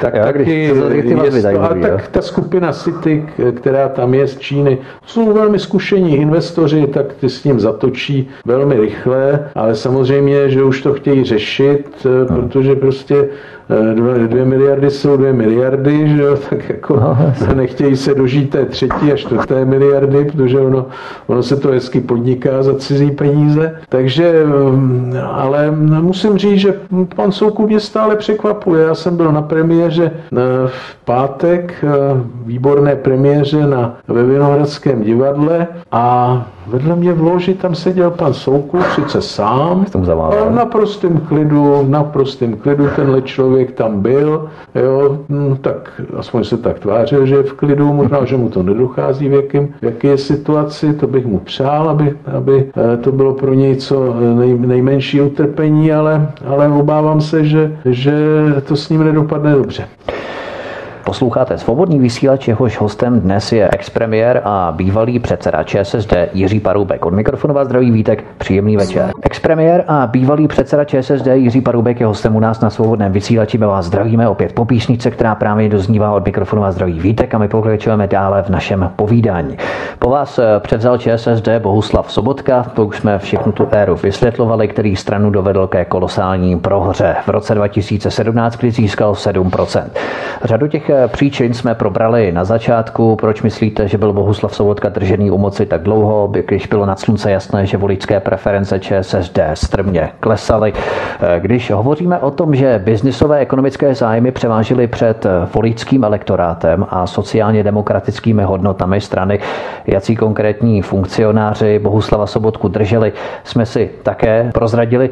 Když bychom naťukli jméno Radka Pokorného, advokáta Radka Pokorného, tak jsem se třeba dočetl, že advokátní kancelář Radka Pokorného se spolu s advokátní kanceláří Karla Muzikáře podíleli na přípravě dokumentace k několika set miliardové zakázce na dostavbu dvou nových bloků jaderné elektrárny Temelín a jejím průběhu. Jednalo se konkrétně o advokátní kancelář Vil Gočela Manges SRO, Karla Muzikáře a advokátní kancelář Pokorný Wagner a Partners SRO. A na jméno Radka Pokorného můžeme narazit v privatizaci jenom pro naše posluchače Mostecké uhelné společnosti, kterou ovládla společnost Apian Group. Se jménem Radka Pokorného se můžeme setkat v kauze privatizace plzeňské škody, ve které podstatnou roli sehrál Pokorného spolužák ze studií a budoucí šéf Česu Martin Roman. Plzeňská škoda se už pod novým názvem Škoda Transportation soudila s českými drahami o více než miliardu korun. Finále sporu vyústilo už v době premiérování Bohuslava Sobotky. Podstatnou roli se hrálo pokorného advokátní kancelář také při skandální privatizaci někdejších ostravsko-karvinských dolů OKD. Majitele OKD Zdeňka Bakalu poznal Pokorný už v 90. letech a Radek Pokorný, stejně jako Karel Muzikář, také pracoval pro Čes, když se jeho šéfem stal Pokorného přítel Martin Romana. Pokorný pracoval pro Čes i po odchodu Martina Romana. Toto jsou medializované informace nadačního fondu Boj proti korupci, byť si o této organizaci můžeme myslet všelicos, ale tyto informace oni prezentovali. Jaké napojení má podle vašich zjištění Radek Pokorný nejen na Bohuslava Sobotku, to je ostatně každému jasné, ale i na současné vedení ČSSD kolem Jana Hamáčka spolu s agenturou Bizen Rose, Miloše Růžičky, které se třeba ještě můžeme dostat eh, telegraficky, mají ještě vůbec nějaký vliv teď, nebo už žádný nemají? S odchodem Bohuslava Sobotky se vše změnilo. Já myslím, já myslím, a já pevně doufám, že už žádný vliv nemají na tu stranu, na vedení strany. To, že některé, některým funkcionářům, třeba takovým těm, eh, řekněme, kteří měli blízko k Sobotkovi, takže mají blízko, o tom nepochybuju, tak třeba vidíte, jak eh, lehce se dostává paní Valachová eh, do, do některých pořadů, zejména na seznamu, zejména v té skupině tedy toho seznamu. Taky se novináři z respektu bývalí, že v seznamu a tak dále, a tak dále. Takže teď budou mít asi jiné starosti trošku, takže eh, tam, kde prostě ten Radek Pokorný má vliv, tak tam ho nějakým způsobem uplatňuje a snaží se to, eh, snaží se pracovat ve prospěch těch lidí, kteří prostě byli spjatí nebo stále se cítí být spjatí se Sobotkou. Já si myslím, že ten, že ten eh, projev Luboše Zaorálka v poslanecké sněmovně byl také inspirován z těchto těch kruhů, protože je to úplně, úplně chybný, politicky chybný projev a zbytečný projev, protože prostě to nelze obhájit, tu, ten postup Sobotky a Pokorného eh, v té, pokud jde o ty, to, tu privatizaci major, minoritního podílu státu v OKD. Prostě to nelze obhájit a a e, bylo potřeba sklopit uši a, a čekat, e, jak rozhodne třeba státní zastupitelství celé věci, e, jestli tedy vůbec podá nějaká něco, jestli se něco bude dít, nebo jenom jestli se ty věci typu nějakého trestního oznámení na, na Bakalu, jestli se ztratí z povrchu zemského, jestli se nám bude zase pěkně smát od Ženevského jezera ze své vily. Ale mm, takže, takže samozřejmě tito lidé hráli velkou negativní roli, protože eh, si všímali svých zájmů, na voliče kašlali, v podstatě nerespektovali ani eh, zájmy eh, Bouslava Sobotky, protože toho při, přivedli do úplného politického lidského bankrotu. Hmm tihle lidé, no ale prostě... On vlastně úplně zmizel, po něm vlastně není vůbec vidět. On, on celkem udělal to nejrozumnější, co udělat mohl, a sice, že zmizel. A, a myslím si, že je to dobře, eh, že zmizel, protože, protože tedy by byl stále spojován eh, s tím svým ohromným neúspěchem, ale tihle lidé se tváří jako by nic, jako by se nic nedělo jich se to vlastně netýká a dělají své biznesy dál. A to je taky takové pokrytectví politiky, kdy vlastně ti, kteří ho dostrkali do těch pozic, ve kterých vlastně skončil svým osobním politickým bankrotem Bohuslav Sobotku, tak toho kašpárka, kterého vystaví těm lidem, aby se do něj bouchli, aby ho nenáviděli, tak ho dají pryč a vystaví tam zase jiného kašpárka v podstatě a ti lidé v zákulisí nejsou vůbec vidět. Znamená, neměl by se spíš řešit, eh, jak se ta příčina, než ten následek, kterým je Bohuslav Sobotka, ale ta příčina to jsou právě ti lidé v pozadí, kteří vlastně diktovali eh, Bohuslavu Sobotkovi, co má říkat, kam má jít, s kým se má setkávat a tak dále. Protože to tady budeme pořád vlastně se střídat tak tou Tohle se asi, já myslím, že znova opakuju, že eh, své pevné přesvědčení, že už v tom dnešním,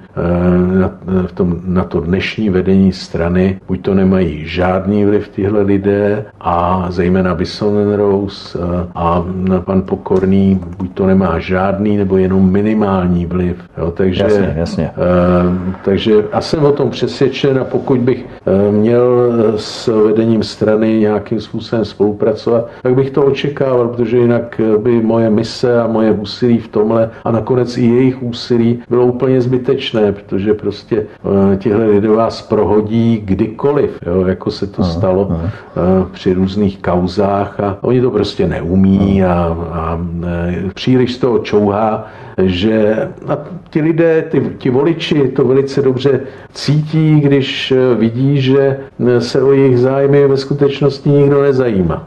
Vaše bývalá žena Petra Parůbková vás obvinila před senátními volbami v roce 2018. Vy jste tehdy kandidoval v Ostravě, že jste měl nelegální milionové příjmy. Nic z toho se ale neprokázalo.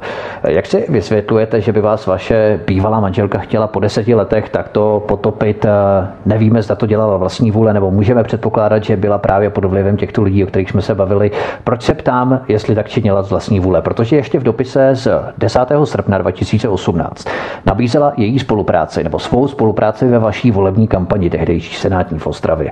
Co se mohlo změnit v tak krátké době? Víte to už s odstupem necelých dvou let. No tak tohle to já nemám eh, žádné eh, soukromé vyšetřovatele, ale ehm, řadu věcí si umím srovnat v hlavě, eh, když vám někdo nabízí v podstatě nějaké narovnání, ukončení toho sporu, jen tak mimochodem ona není bývalou mojí ženou, ale budoucí bývalou ženou, takže nejsme rozvedeni aha, aha, a ještě to pardon. může třeba rok trvat. Jasně. E, takže a samozřejmě ona všechny ty spory zdržuje a tak dále, takže e, její snahou a těch lidí, kteří radí, kteří podle mého názoru by mohli být totožní e, s těmi lidmi, kteří si nepřáli, abych se vrátil do sociální demokracie, tak, tak ona v nich cítila určité zázemí a vidíte najednou skok během necelých 14 dní nebo během 10 dní najednou se objeví, objeví jako abych to neřekl urážlivě, Fúrie není urážlivá, jako Erínie, to není tak urážlivé, jako bohyně pomsty Jasně. Eh, se objeví eh, v televizi Seznam, kde eh, údajně spolužák, tedy Radka Pokorného, Jiří Kubík, jen tak mimochodem jeho tátu jsem znal velmi dobře, to byl hrozně fajn chlap, byl taky šéfredaktorem Ahoje nějakou chvíli. A tak Jiří Kubík jí kladl sugestivní návodné otázky a, z toho vyplynulo, že si doma přehazuju 100 miliony korun, no tak Samozřejmě, že to ovlivnilo volby, zase eh, druhý den se objevily rozhovory mé budoucí bývalé ženy v Blesku, kdy v nich tvrdila, že jsem, že jsem jí týral, no tak já jsem teda zaplať pámu nikdy nepotřeboval ženy týrat tomu, abych je získal. A takže to je pro mě něco úplně odpudivého, to se mě dotýká mnohem víc, nežli osobně mnohem víc, nežli to, že, že říkala, že jsem krat. A samozřejmě, že to poznám znamenalo volební výsledek, protože z toho průzkumu, který udělala renovovaná agentura, eh, výzkumná agentura v podstatě necelé dva měsíce před eh, těmi senátními volbami v mém volebním obvodě na vzorku 2000 lidí by mě bývalo volilo 54% lidí, kteří řekli, ano, když bude kandidovat Paroubek, my ho budeme volit a dalších 13%, že si to bude e, rozmýšlet. No a když byla ta soustředěná palba od, eh, od Soukupa z jeho televize, která je sice málo sledovaná, ale eh, řekněme nějakých na Ostravsku nějakých 7-8% sledovanosti v té době, ale to byla ta moje cílová skupina ano, spíš ano, ano. starších voličů. No a pak, když se dozvídají ženy o tom, jak jsem, jak jsem doma mydlil údajně vlastní manželku, nebo jinak týral psychicky, když jsem se jí zeptal samozřejmě, jestli může uvést nějakého svědka, nebo to, no, tak advokáti řekli, to bylo za uzavřenými dveřmi. Ano, tak to nikdo nemohl vidět. Takže, takže jako to nebylo, že jo, samozřejmě. No a dva měsíce po volbách, které dopadly, jak dopadnout museli, eh, to znamená špatně, při takovéhle soustředěném, při takovémhle, jak jste to hezky řekl, spin doktoringu, vlastně nějaké zájmové skupiny měly zájem, abych se eh, nevrátil do té politiky a do sociální demokracie abych eh, ji třeba neform, neformoval nějakým způsobem, ehm, tak, aby byla akčnější, ale byli to lidé, kteří byli spjati s tím bývalým, tak nebo onak, eh, s tím bývalým vedením sociální demokracie, no tak dva měsíce po volbách byla stručná zpráva eh, v televizi, kdy tam na liště proběhlo, že policie prověřila mé účty, mé finance a nezjistila ničeho. No. A teď prověřila mé finance také soudní znalkyně, soudem ustanovená, protože se eh, hrdlíme teďka kvůli nějakým alimentům, tak eh, ta došla k názoru, že ty mé příjmy plně odpovídají v těch posledních čtyřech letech, plně odpovídají tomu, eh, co bylo v daňovém, daňovém přiznání. Takže, takže nic se nepotvrdilo, nicméně se vším všechno se dá spochybnit, se vším se dá hrát, když máte teda zájem, ale bohužel takhle, takhle to u nás funguje a nejen u nás před volbami. Jasně. Před volbami asi, když je zájem někoho odstranit, nepřipustit, tak, tak se dějí takovéhle věci. No. Právě to jsem se chtěl ještě zeptat. Hovoříme tu o agentuře Bizonen Rose Miloše Růžičky, která má spolupracovat s Milanem Chovancem a Bohuslavem Sobotkou, respektive měla spolupracovat. A také a, s eh, Bakalou. Ano, se Zdeňkem Bakalou. To je velmi zajímavé, protože v roce 2015 bylo odhaleno díky dokumentům z Wikileaks, že si České ministerstvo vnitra tehdy už několik let mělo nechávat od italské společnosti Hacking Team šít na míru počítačové viry, které pak měla ilegálně vpašovávat do počítačů nepohodlných pohodlných osob a firem. Dostávat se tak ke všem soukromým i firemním datům, mailům a vůbec veškeré komunikaci.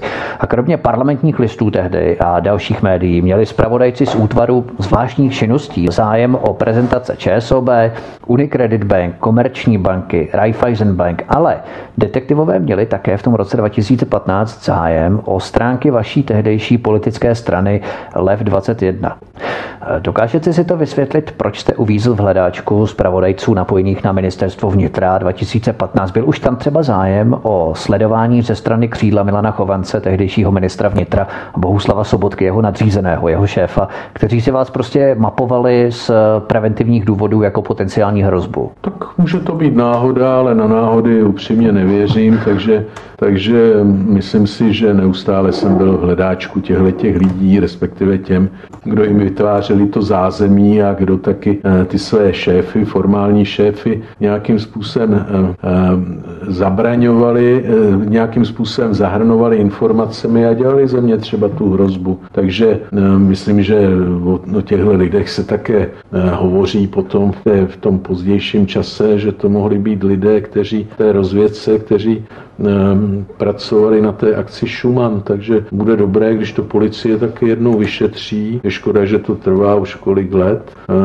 Řekněme, že to skončilo někdy začátkem roku 2018, tedy ty, ty lidé na té, na té rozvědce ministerstva vnitra, že zatím se to šetří, šetří, šetří a nějak se nic nevyšetřilo. Se jako pomalu, pomalu se, se vytrácí se vytrácí volební období a pak už třeba to nebude tak zajímavé. No, takže, no. Eh, nebo to, ty nové šéfy toho ministerstva vnitra nebo té vlády to nebude už tak zajímat. Takže no. samozřejmě by bylo dobré, aby se to vyšetřilo, jestli je to pravda nebo, nebo to není pravda, ale um, víte, to je jako jít s kanonem na vrabce, že jo? pokud jde o stranu LEV 21, strana, která neměla zajištěné trvalé financování, tak ten náraz ten byl velkolepý, lidé nám dávali peníze no, ale pak se nám ty sponzoři pomaličku vytráceli, zejména když jsem se nedostal, ne, nedostával do médií, protože jak jsem se zase v těch posledních letech dozvěděl, tak by se ten Rose pracovali eh, velmi úzce s eh, ředitelem České televize, dělali mu osobní PR, možná, že mu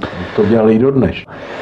Poslední věc. Když pohledneme na to, proč vůči vám pojeli tak obrovskou animozitu, spíš skoro až hostilitu nebo nepřátelství, protože právě Bohuslav Sobotka je vyšetřovaným parlamentní komisí kolem privatizace OKD, před kterou jste svědčil v neprospěch Zdeňka Bakaly. Myslíte, že je to tak jednoduché msta Jiřímu Paroubkovi za vaše svědectví, nebo tam hrály roli ještě další faktory? Třeba, že byste vyhodil ze sedla současné vedení ČSSD v čele s Janem Hamáčkem i teď právě, protože vy jste předložil důkazy parlamentní komisi ohledně korupčního jednání při prodeji minoritního podílu státu společnosti OKD. Eh, mohl byste po dvou letech konkretizovat, eh, jaké důkazy to byly? Nebo ještě nemůžete?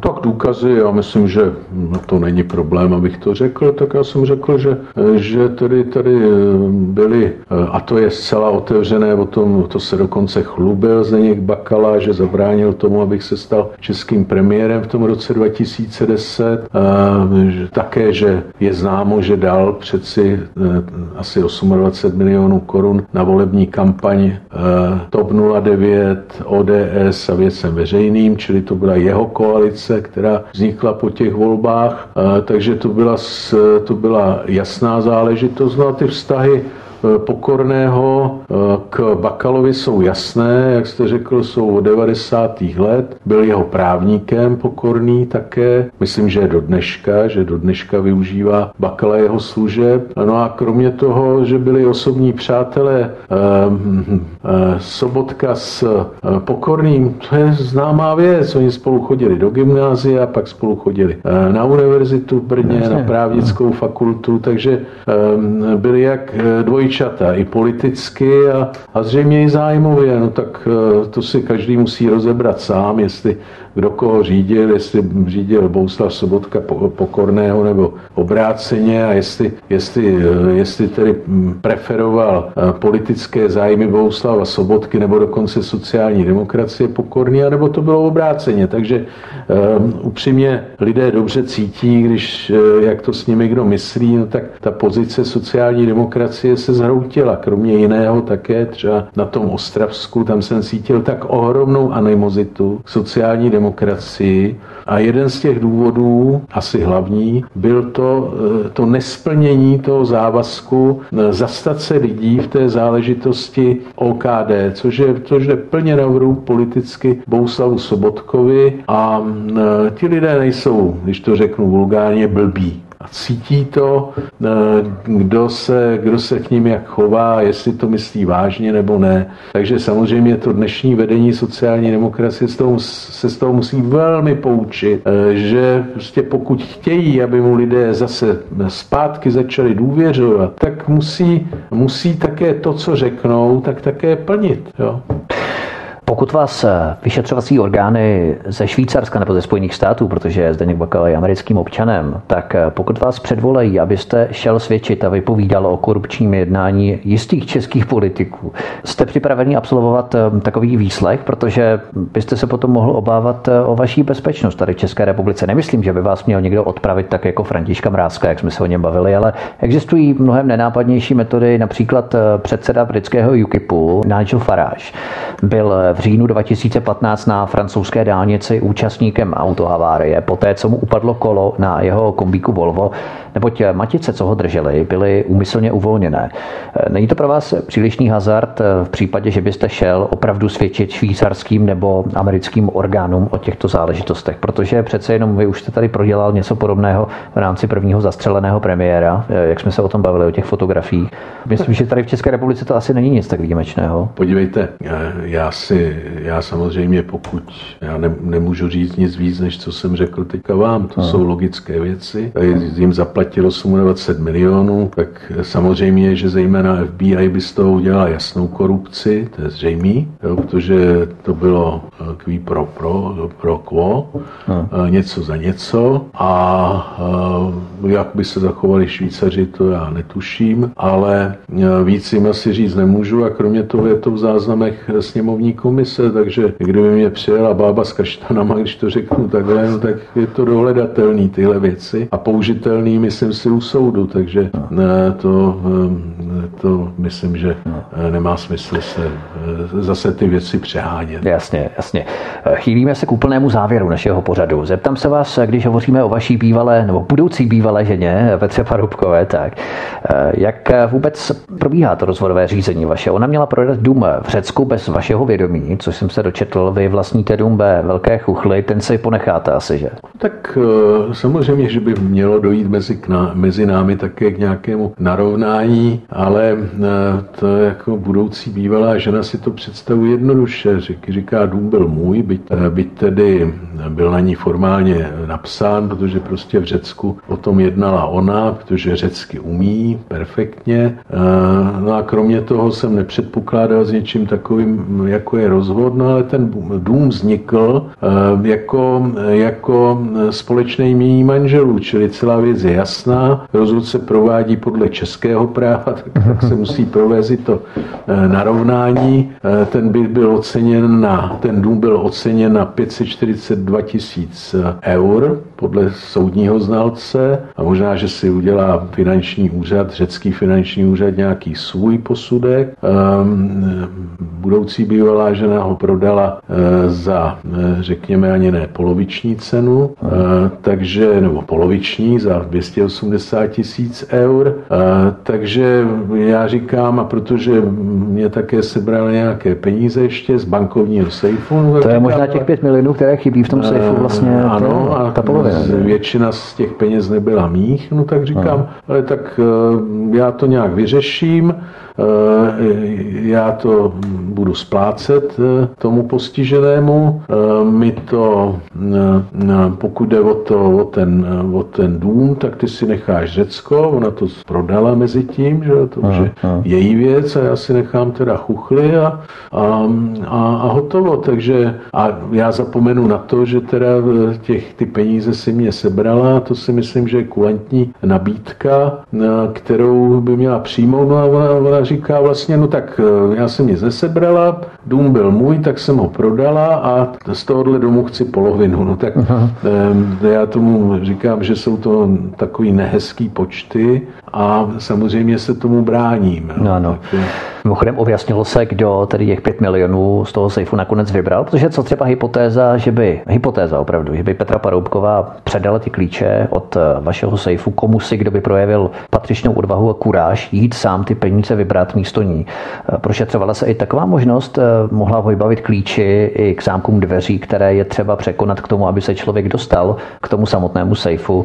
Zvažovali jste třeba tuhle alternativu, protože já ty klíče jste měli jenom vy já bych, se, já bych se do toho už nezamotával. Prostě to je, to je tak a, a u soudu eh, soud tuhle tu záležitost bude řešit. Eh, předpokládám, že se tam dostaví taky nějaký svědek, že teda soud posoudí celou tu záležitost a posoudí hmm. ji, jak doufám, spravedlivě a, a samozřejmě já ji říkám, pojďme ukončit po třech letech ten spor. To je pro veřejnost divadlo, že v podstatě... Je to, je to divadlo, které nemá smysl a hlavně, hlavně akorát úplně zbytečně platíme právníky, všechno stojí peníze, jsme v kapitalismu a, a ty peníze se třeba můžou dát na nějaký jiný účel, třeba ve prospěch eh, dětí nebo něčeho takového, eh, dokonce vlastních dětí. Eh, takže, ale prostě zákon zachování hmoty platí u peněz. Když to vyházíte, když vyházíte za neúčelné soudy, tak jako pak vám někde chybí v něčem jiném a podstatnějším. No. Takže... Když jsme u těch dětí, tak eh, vydáte se teď s vaší dcerou Margaritou. Petru se ani neptám, ale co s vaší dcerou, protože vy jste měl zákaz jakékoliv medializace, dění kolem ní, platí ještě ten zákaz? Ten zákaz platí a já bych hmm. ho chtěl dodržovat. Jasně, tady je asi důležité, protože vy byste si nikdy nemohl být jistý, že budete kriminalizovaný znovu, tak asi přerušit úplně ty styky, že eh, poslední otázka. ČSSD tvrdě projela evropské volby, kdy její výsledky nepředpokládali ani ti největší skeptici.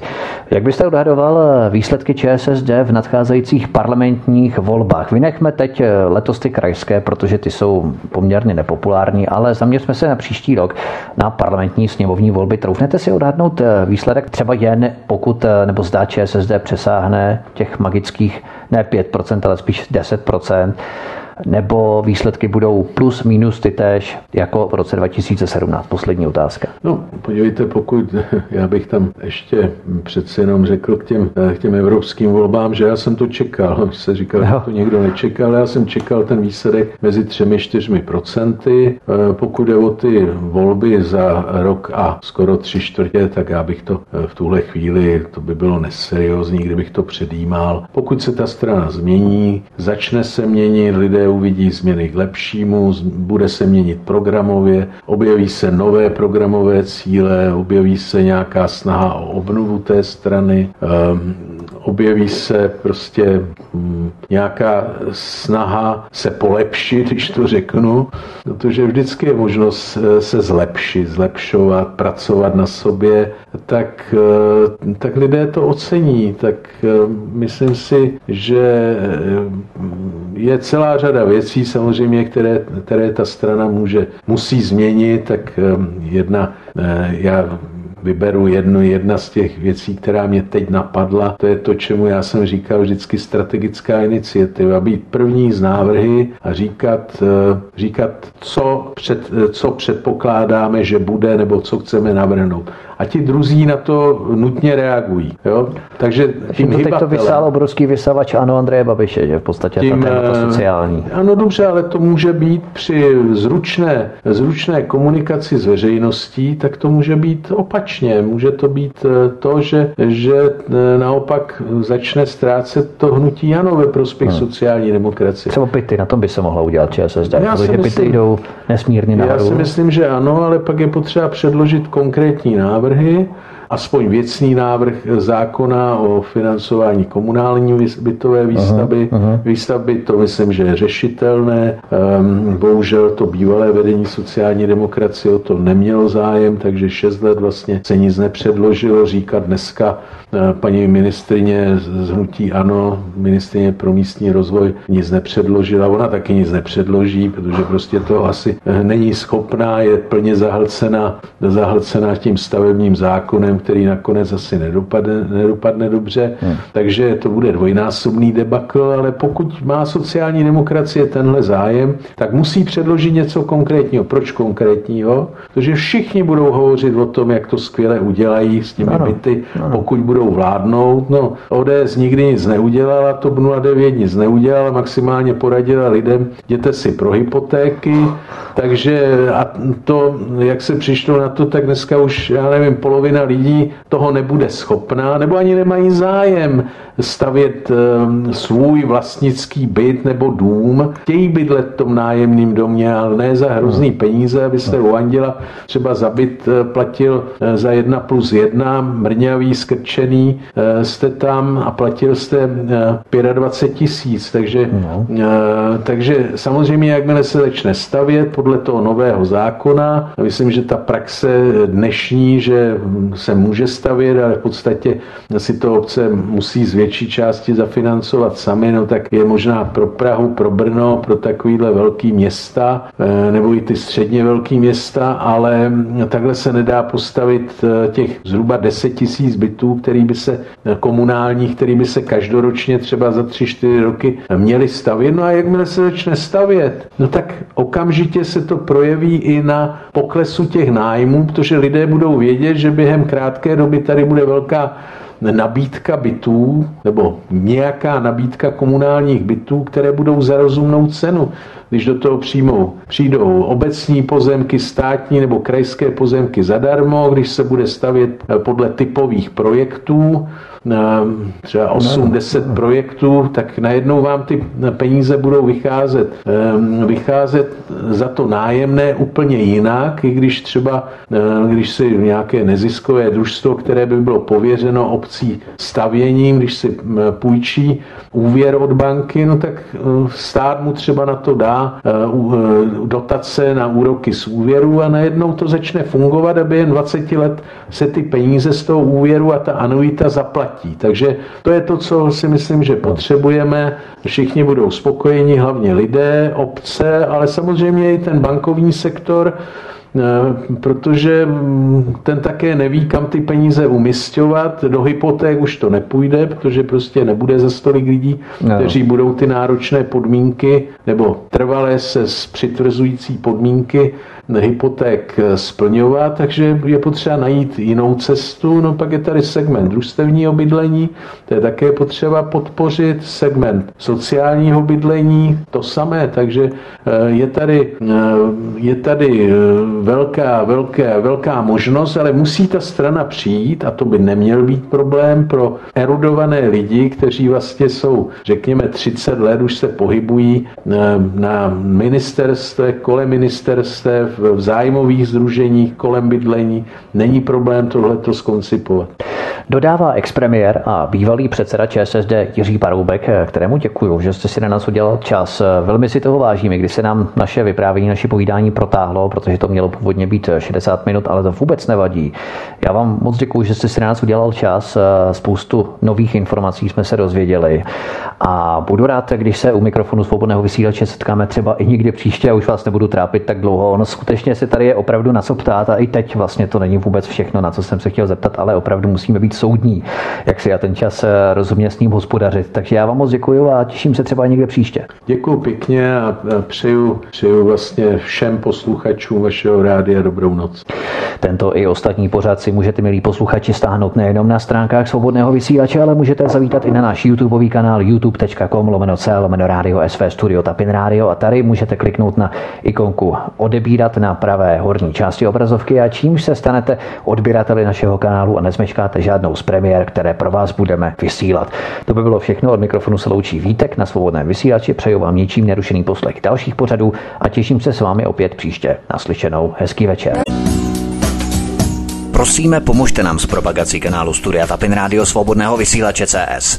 Pokud se vám tento nebo jiné pořady na tomto kanále líbí, klikněte na vaší obrazovce na tlačítko s nápisem Sdílet a vyberte sociální síť, na kterou pořad sdílíte.